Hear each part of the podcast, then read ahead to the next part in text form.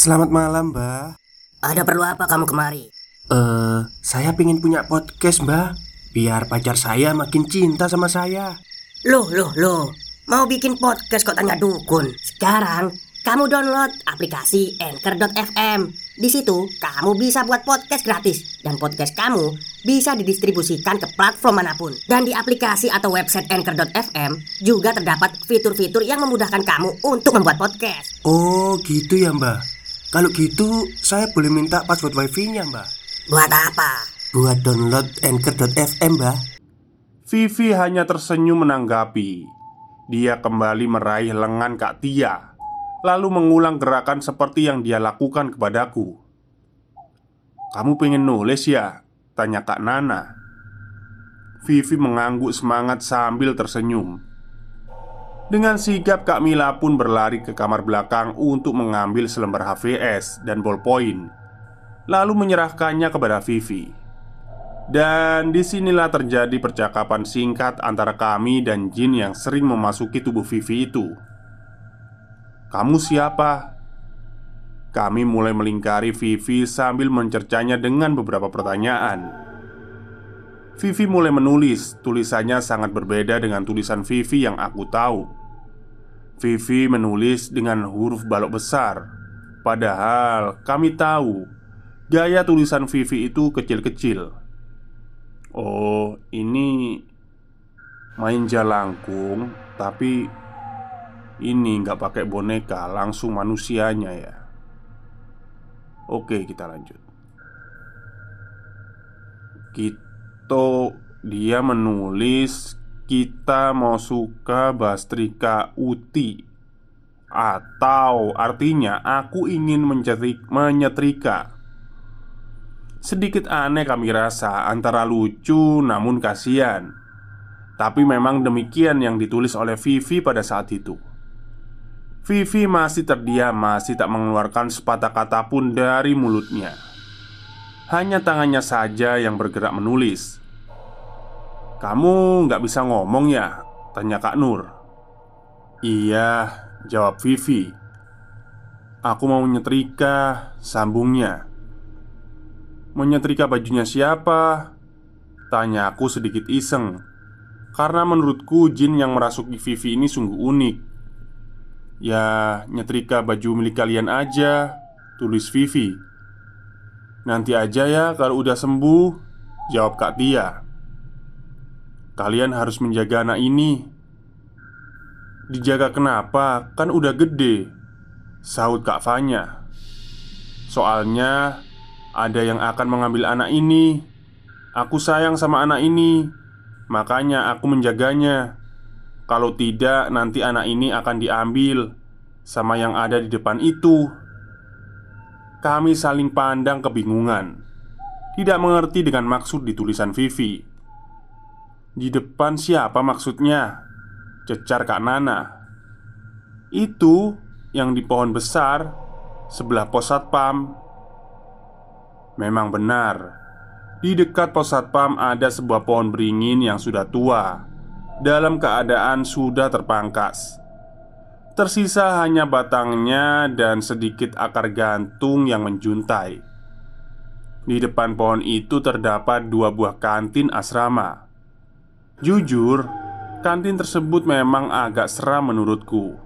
Suasananya sedikit gelap, meskipun dalam keadaan siang hari dikarenakan terhalang oleh pohon beringin yang tepat berada di depan kantin. Tolong keluar dari tubuh Vivi. Kalau kamu betul sayang dengannya, jangan masuk ke tubuhnya. Lihat, karena ulahmu, dia jadi nggak bisa ikut kegiatan di asrama. Kak Mila seketika menjadi bijak. Lalu Meminta jin tersebut meninggalkan tubuh Vivi. Kak Mila duduk paling dekat dengan Vivi. Oh ya Di antara semua penghuni blok F1 Kak Mila lah yang paling religius Jilbabnya syari. Dia termasuk senior di blok kami yang akrab dengan pengurus Aspuri. Sebentar lagi hari mulai gelap Jin yang merasuki Vivi tiba-tiba keluar begitu saja. Vivi kemudian mandi dan bersiap-siap untuk sholat. Vivi ini sangat taat beragama. Dia tidak pernah melewatkan kewajiban sholat lima waktunya. Namun, yang sangat membuatku penasaran mengapa dia sering kesurupan. Hari sudah mulai senja, langit mulai gelap. Cahaya jingga menghiasi langit di bagian barat kota Gorontalo. Suasana di Blok F1 kembali normal seperti biasanya. Tidak ada aktivitas berarti. Nampak Vivi tengah melaksanakan sholat maghrib dengan pintu kamar yang sengaja dibuka. Kak Nur yang saat itu tengah berhalangan dan posisinya sedang duduk di sisi pintu kamar tempat Vivi berada. Aku sendiri sedang duduk di atas meja kayu di ruang tengah, sebelah kamar Kak Nur, menunggu untuk giliran mandi. Astagfirullah. Tiba-tiba kami dikejutkan dengan seruan Kak Nur yang sedang menatap ke dalam kamar tempat Vivi melaksanakan sholat. Sebelum itu terdengar suara buk Seperti benda terjatuh dari lantai Aku langsung merespon jeritan Kak Nur. Kenapa kak? Aku penasaran lalu turun dari atas meja Mendekat ke tempat Kak Nur. Kak Fanya dan Kak Mila terlihat keluar dari kamar dan menyusul. Ada apa sih? Ucap Kak Mila kepo disusul Kak Fanya yang masih memakai mukena. Vivi pingsan tuh. Tadi aku sempat lihat pas selesai salam dia langsung jatuh Jawab Kak Nur. Kami berempat perlahan mendekati Vivi yang tak bergerak dengan posisi telungkup ke kanan. Wajahnya terhalang mukena. Benar. Vivi pingsan lagi dan dia tidak merespon saat Kak Mila memanggil namanya. Kami tak tahu jika malam ini akan menjadi malam perkenalan dengan jin yang sering merasuki tubuh Vivi. Tiba-tiba Vivi bangkit kembali, melepas mukena dengan gerakan lemah gemulainya. Kak Mila kemudian mencoba mendekati Vivi. Kami mengikuti dari belakang, disusul oleh Kak Tia dan Kak Nana dari kamar mandi.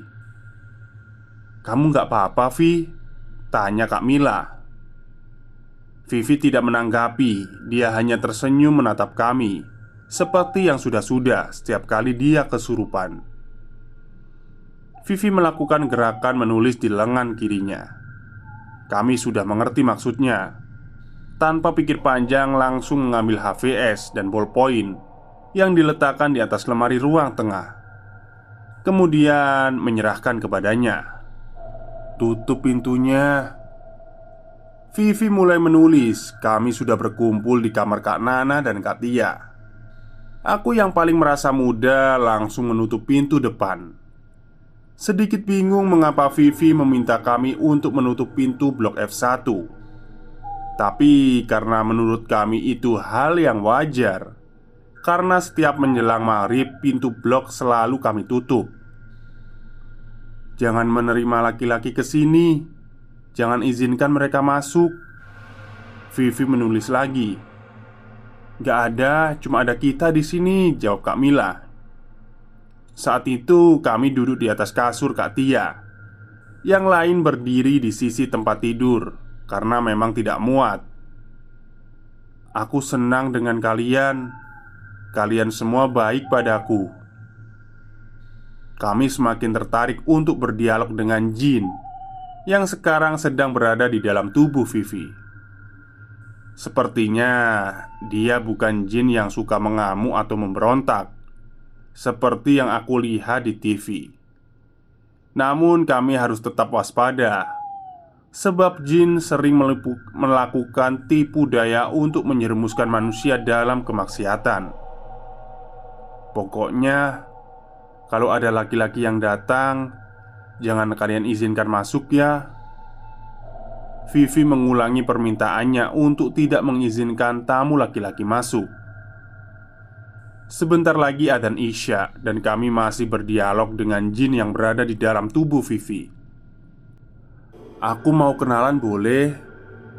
Tulis Vivi lalu menyebarkan pandangannya kepada kami yang ada di situ Boleh dong, jawab Kak Mila dan kami hanya menyimak. Kamu siapa?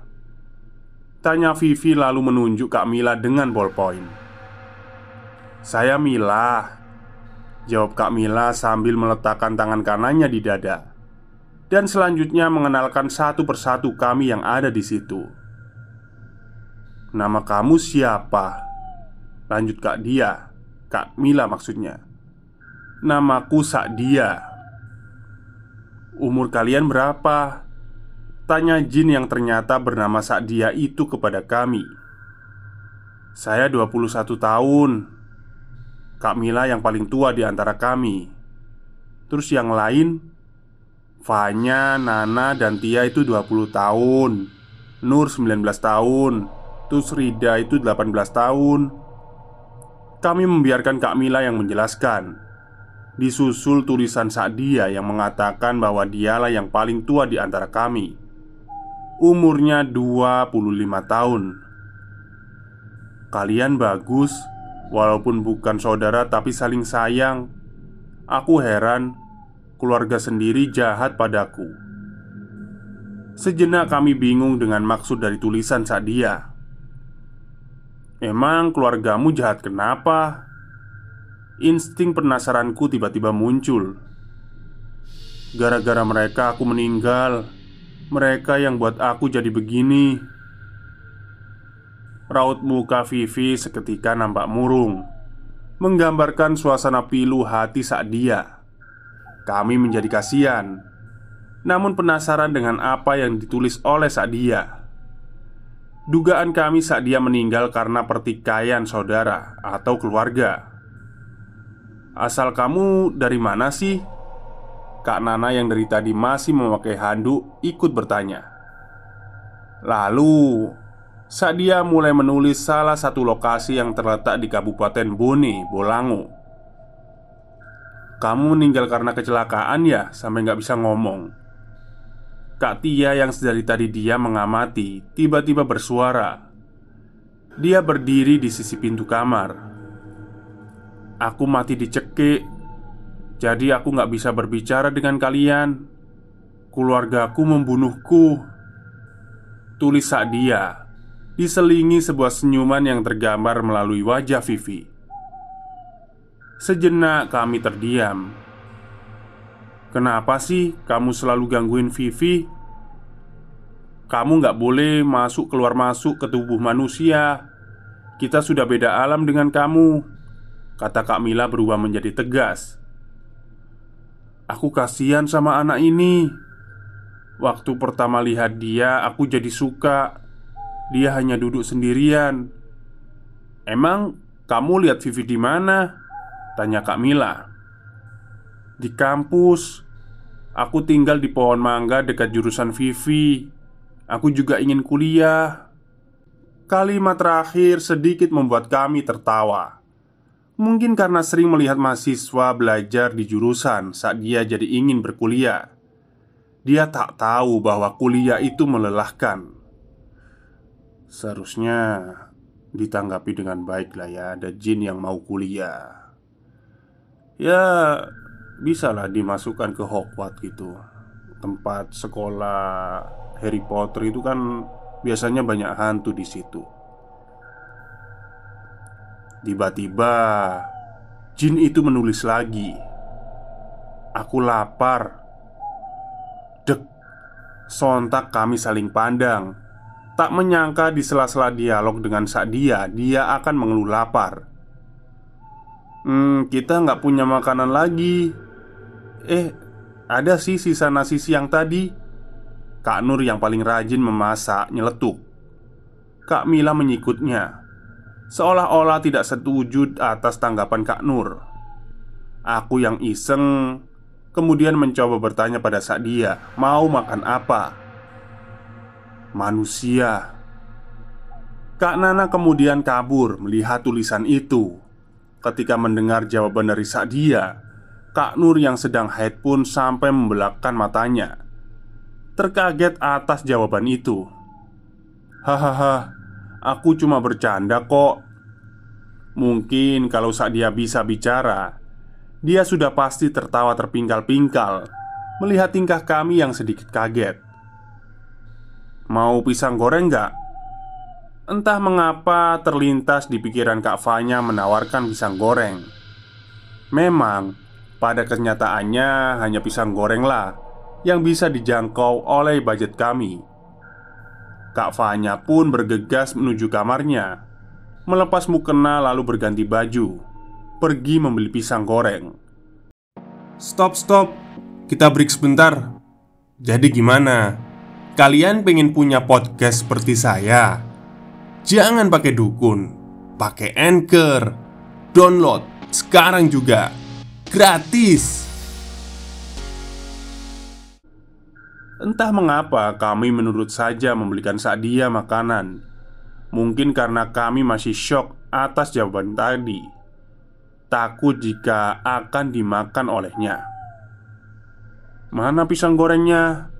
Tulis Sadia Sabar, masih dibeli, jawab kami. Sudah ada tuh, cepet ambil. Ternyata saat dia tahu bahwa pisang gorengnya sudah datang dibawa oleh Kak Fanya di gerbang depan. Kami pun sedikit takjub dengan perkataan Sadia Karena jelas-jelas pada saat itu tidak ada satupun dari kami yang mengetahui Bahwa Kak Fanya sudah berada di depan gerbang dan membawa pisang goreng Akhirnya pisang goreng pun datang dan Kak Nur pun bergegas untuk mengambil piring baru saja disajikan. Saat dia langsung mengambil pisang goreng tersebut, dan yang lebih mengejutkan lagi, dia makan. Normalnya, ketika kita makan setelah dimakan, pasti dikunyah dahulu, tapi berbeda dengan saat dia. Ketika sudah digigit, dia langsung menelannya. Membayangkannya saja, aku sudah ngilu. Ih, iya ya. Pisang kalau dimakan sama perempuan kalau langsung di hap itu kan Kita kan juga ngilu laki-laki Tekstur pisang goreng kan tidak lembut seperti bubur Ada bagian-bagian yang keras yang berasal dari tepungnya itu. Dan saat dia memakannya dengan sangat cepat Sampai lima buah pisang goreng yang tersaji di atas piring Habis seketika. Aku haus Ujar saat dia. Mau minum apa? Isengku bertanya. Sebetulnya kami tahu bahwa permintaan-permintaan seperti ini tidak boleh dituruti Cuma karena kami kebingungan bagaimana cara mengeluarkan saat dia dari dalam tubuh Vivi pada saat itu. Jadi kami terus ajak dia berdialog. Dar Saat dia menulis dengan perlahan. Belum sempat saat dia membereskan tulisannya. Orang-orang yang berada di situ dan kebetulan sedang dalam keadaan datang bulan langsung berhamburan, lari ketakutan. Dan lagi-lagi, oh maksudnya dari itu darah mungkin ya. Dan lagi-lagi saat dia hanya bercanda, dia terkekeh. Adanya air putih mau nggak? Kalau mau kami ambilkan, kalau nggak ya udah berarti nggak minum. Saat dia pun mengiyakan tawaran kami untuk meminum air putih Tak berselang lama setelah saat dia meminum air putih yang kami suguhkan Terdengar suara ketukan pintu dari luar kamar. Setelah kami melihat yang datang ternyata adalah seorang senior Yang berasal dari daerah yang sama dengan Vivi. Dan memang senior Vivi ini adalah orang yang bisa merukyah dia datang bersama seorang ustadz. Kami pun mempersilahkan masuk kedua orang itu, dan saat itu Vivi tiba-tiba berdiri, mengambil ancang-ancang seperti orang yang akan bersiap terbang. Vivi seperti meloncat dan akan mengepakkan tangannya, seolah-olah sepasang sayap. Vivi pun langsung terjatuh dan pingsan. Kami pun bergegas mengangkat tubuh Vivi yang tergolek tak sadarkan diri di atas kasur. Kemudian, Ustadz pun menyuruh kami untuk menjauh sampai keluar kamar. "Kamu jangan pura-pura pingsan," ujar Ustadz itu. Pak Ustadz pun memegang jempol Vivi, dan seketika itu juga Vivi berteriak kencang sambil matanya melihat kami yang posisinya berada di luar dengan tatapan yang sinis. seolah-olah tidak senang dengan perbuatan kami mengizinkan para lelaki itu masuk. Sedangkan sebelumnya, dia sudah wanti-wanti untuk tidak membiarkan para laki-laki itu masuk ke kamar. Selesai proses rukyah, kami pun berbincang-bincang dengan senior itu. Menurut penuturan Pak Ustadz, sosok Sadia yang merasuki tubuh Vivi ini memiliki perawakan seperti wanita biasa, tapi dengan posisi lidah yang menjulur ke kanan dan ke kiri, seperti seper, uh, persis orang yang meninggal dalam keadaan tercekik atau diracun. Tutur senior itu. Terus, kenapa kalian ini sudah tahu ada yang sedang kesurupan? Kok dibiarkan lama begini? Bukannya nyari pertolongan, malah diajak ngobrol. Sampai dikasih kertas segala buat nulis. Lain kali, kalau ada Vivi sampai kayak gini lagi langsung hubungin saya Sambungnya dengan tegas Singkat cerita proses ru'ya itu selesai Saat dia berhasil dikeluarkan dari dalam tubuh Vivi. Vivi berangsur pulih dan membaik. Vivi pun memutuskan untuk pulang ke kampungnya dan melanjutkan pengobatannya. Tapi tanpa sepengetahuanku Tiba-tiba di suatu pagi Vivi kembali ke Asburi Ketika itu aku sedang tiduran di kamar belakang. Vivi pun mengetuk pintu kamarku. Dan aku pun mempersilahkannya untuk masuk Gimana Vi kabarnya setelah pulang kampung? Kamu sudah pulih atau belum? Tanyaku Vivi tidak merespon Dia hanya diam Sambil melihat terus ke arahku Tiba-tiba dia menarik tangan kananku dan menunjukkan isyarat menulis dengan tangan kanannya. Aku pun berteriak, takut kejadian yang sama terulang kembali. Vivi pun tertawa terbahak-bahak melihat responku yang begitu ketakutan. Dia pun mengaku hanya mengusiliku saja. Aku udah diobati sama nenekku waktu kemarin pas pulang kampung, katanya. Aku diberitahu sama nenekku kenapa aku sering kesurupan Katanya Waktu SMP sempat dikasih jin penjaga sama nenekku Nah Pas kuliah ini Aku dikasih jimat bentuknya cincin Nah ternyata jin penjagu, penjagaku ini ngikutin aku terus dengan mediasi cincin ini Dan energi yang ada di cincin ini aku tuh bentrokan sama energi yang ada di dalam asrama ini. Jadi, pas pulang kemarin aku dimandiin sama nenekku. Cincinnya diambil kembali. Sekarang aku udah normal kok, seperti biasa. Jelas Vivi panjang lebar. Sekembalinya Vivi dari pulang kampung, benar saja dia pun sudah tidak pernah kesurupan dan bisa menjalani aktivitas perkuliahan dengan normal. Begitu juga dengan aku, sudah tidak mengalami hal-hal aneh lagi dan hanya disibukkan dengan aktivitas perkuliahan. Maaf kalau nggak seru, hanya ingin berbagi sedikit pengalaman mistis yang pernah aku alami di masa perkuliahan dulu. Peringatan, jangan banyak ngelamun dan gak usah pakai jin-jin penjaga dan sejenisnya ya. Yang ada malah bikin hidup kita ruwet, tambah ruwet. Mending banyakin ingat sama Allah Biar hati tenang. Sekian dulu Sampai jumpa di kisah-kisah berikutnya. Viewers, terima kasih. Baik, itulah cerita panjang ya Bukan singkat ini Cerita panjang dari Pusara Waktu Twitternya Pusara Waktu tentang Seorang wanita yang kesurupan. Jadi di cerita ini sebenarnya kalau dibilang serem enggak sih. Cuman lebih ke arah apa ya belajar pengalaman aja. Cuman kalau masalah seremnya sih kurang ya. Tapi nggak apa-apa lah. Oke mungkin itu saja yang bisa saya sampaikan pada malam hari ini Kurang lebihnya saya mohon maaf. Wassalamualaikum warahmatullahi wabarakatuh